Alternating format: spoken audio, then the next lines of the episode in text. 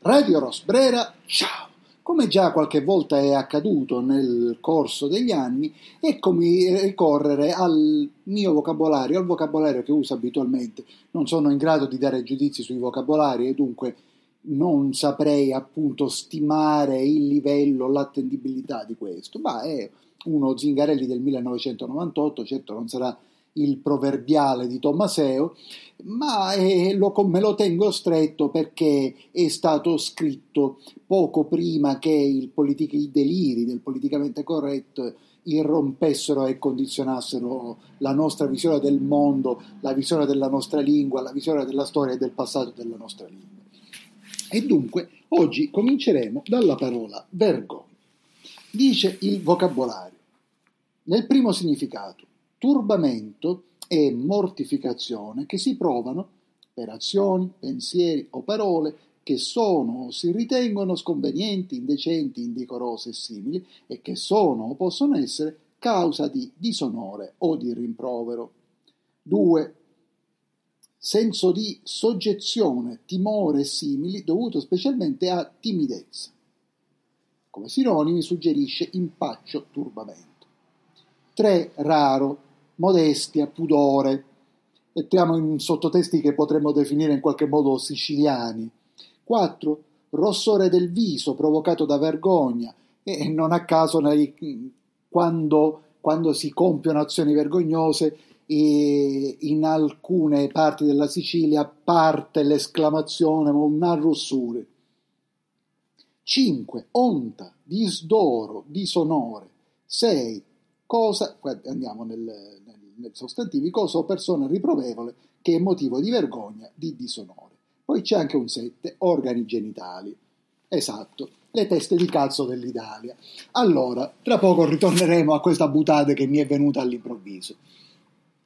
Ma il concetto di vergogna è, prima di arrivare all'attualità, molto interessante e se dal punto di vista etico e morale, tra l'altro, ne possiamo eh, intuitivamente e facilmente comprendere le ragioni, comprendere le ragioni e condividerle, poiché in una società sana, in una società non violenta, in una società auspicabilmente sana e non violenta, prima ancora di una punizione, sia questa punizione la multa, il carcere, eccetera, un, un cittadino dovrebbe essere portato a considerare con, eh, con sofferenza la eventualità di provare vergogna di fronte ai suoi vicini, agli abitanti dello stesso eh, nucleo, per avere compiuto delle azioni indegne, per non aver rispettato le regole, per essere stato appunto indegno degli altri, per essere stato sleale nei confronti degli altri, per degli altri avere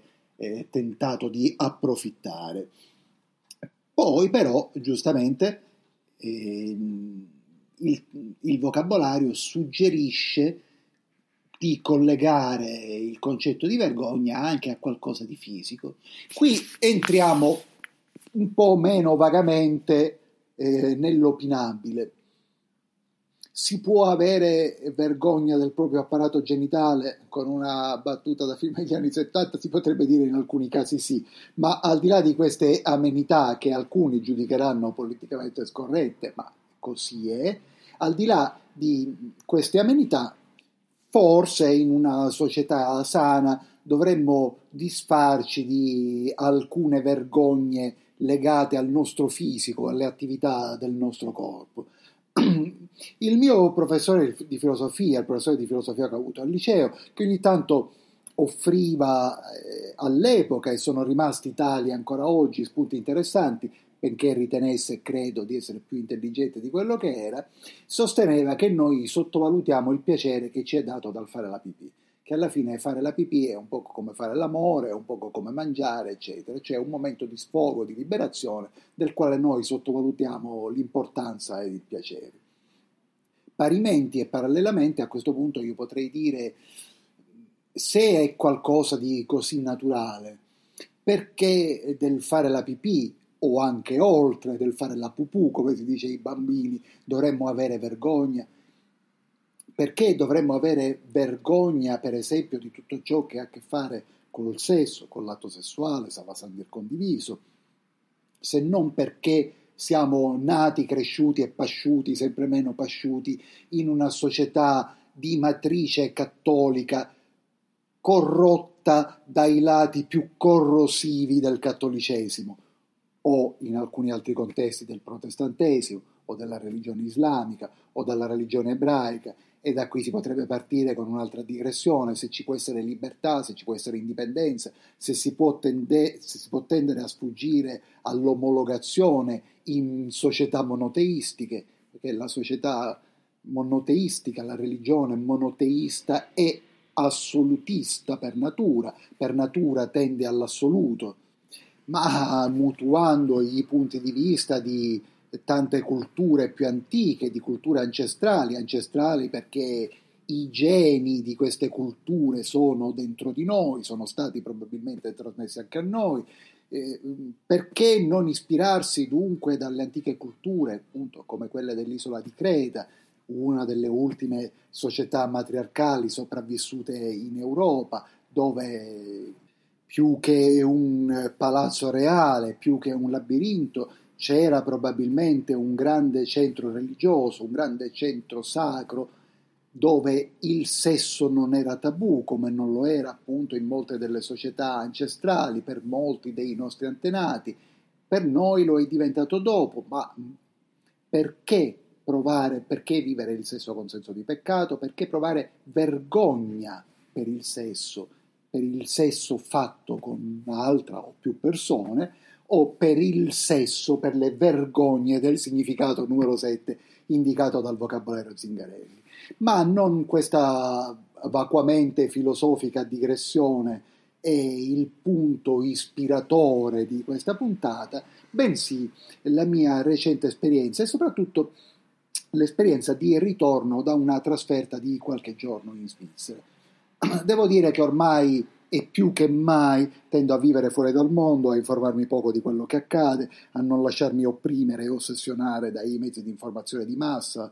Eh, e, e, dunque, prima di involarmi per la Svizzera, non mi ero neanche informato su quali fossero le norme di sicurezza. Ho messo una mascherina nuova a distanza di un mese, ci stava in tasca e sono partito.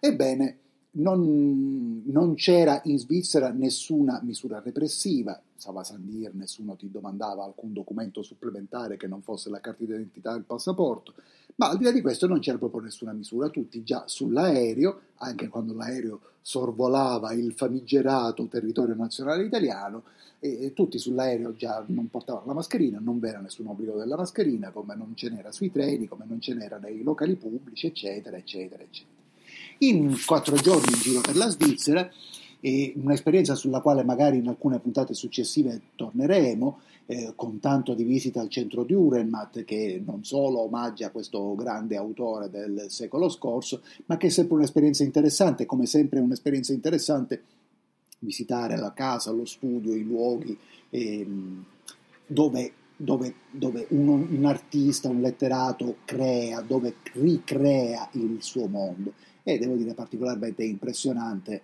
era questa enorme scrivania posta di fronte al lago a Neuchâtel che davvero sembrava darti una ampiezza di vedute, sembrava farti pensare in grande. Ma al di là di questa digressione dura e mattiana, e come dicevo prima, questo soggiorno in Svizzera mi aveva fatto dimenticare gran parte delle aberrazioni che tuttavia eh, sopravvivono in Italia. Ho preso il treno l'ultimo giorno che ero in Svizzera, l'ultima mattina che ero in Svizzera eh, a Mendrisio, alla volta di Milano. La, la, mascherina si era persa nel borsello, in un angolo della valigia, adesso non ricordo. Per sì e per no, prima di chiudere appunto la suddetta valigia, l'ho ripreso e ho detto, ma vuoi vedere che sul treno veramente qualcuno me lo chiede? Chissà. Sali sul treno in Svizzera, il treno è svizzero, va in Italia, tutti siamo lì, siamo anche in tanti, anzi, per fortuna, per delicatezza verso i miei ospiti, eh, ho chiesto di essere accompagnata a Mendrisio, che era la fermata più vicina, eh, anche se Chiasso mi sarebbe convenuta, perché a Chiasso forse non avrei neanche trovato posto a sedere. Bene, siamo tutti lì, siamo senza mascherina e a un certo punto a Chiasso, di fronte al confine, voci cominciano a tuonare dagli altoparlanti del treno intimando ai passeggeri di indossare la mascherina. Gesti di, sis, gesti di stizza da parte dei viaggiatori, qualcuno sbuffa, qualcuno fa ampi gesti con le braccia come a dire ma che stupidità, ma davvero ci credete, eccetera, eccetera. Poi tutti più o meno ce la mettiamo, chi abbassandolo un poco, chi no, e il viaggio continua naturalmente così. Dopo aver fatto, nel mio caso, un po' più di una ventina di minuti sul treno, ma in altri casi forse più di un'ora, forse addirittura due ore sul treno, in una maniera, sei costretto a fare gli ultimi 40 minuti in un'altra maniera e non è chiaro perché. Questa stupidità continua perché ovviamente entri all'aeroporto di Linate e le voci continuano a tuonare e quando sali sull'aereo ancora una volta ti intimano che non solo devi avere una mascherina ma devi avere questa famigerata mascherina FFP2 che non fa respirare. Così è all'aeroporto, così, beh all'aeroporto poco, all'aeroporto molto poco, lo è sull'aereo e così è sul treno, lì avviene la scena veramente tragicomica, sul treno che dall'aeroporto di, di Fiumicino mi riporta a casa.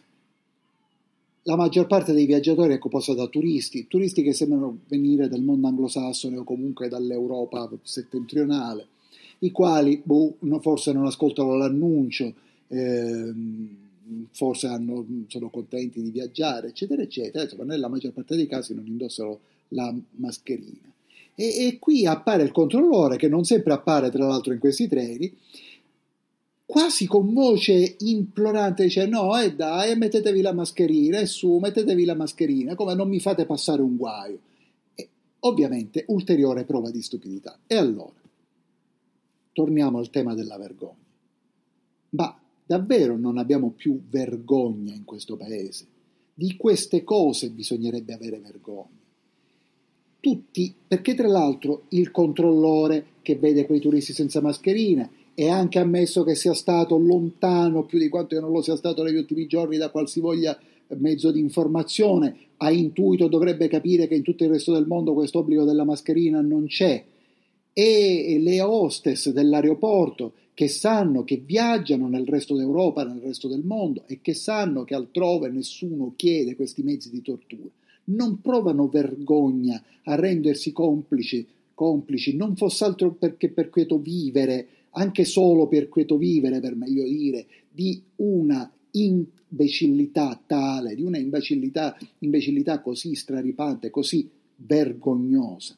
Ma l'Italia è questo. Registro questa puntata raccattando la partita Italia-Germania alcuni minuti prima dell'intervallo.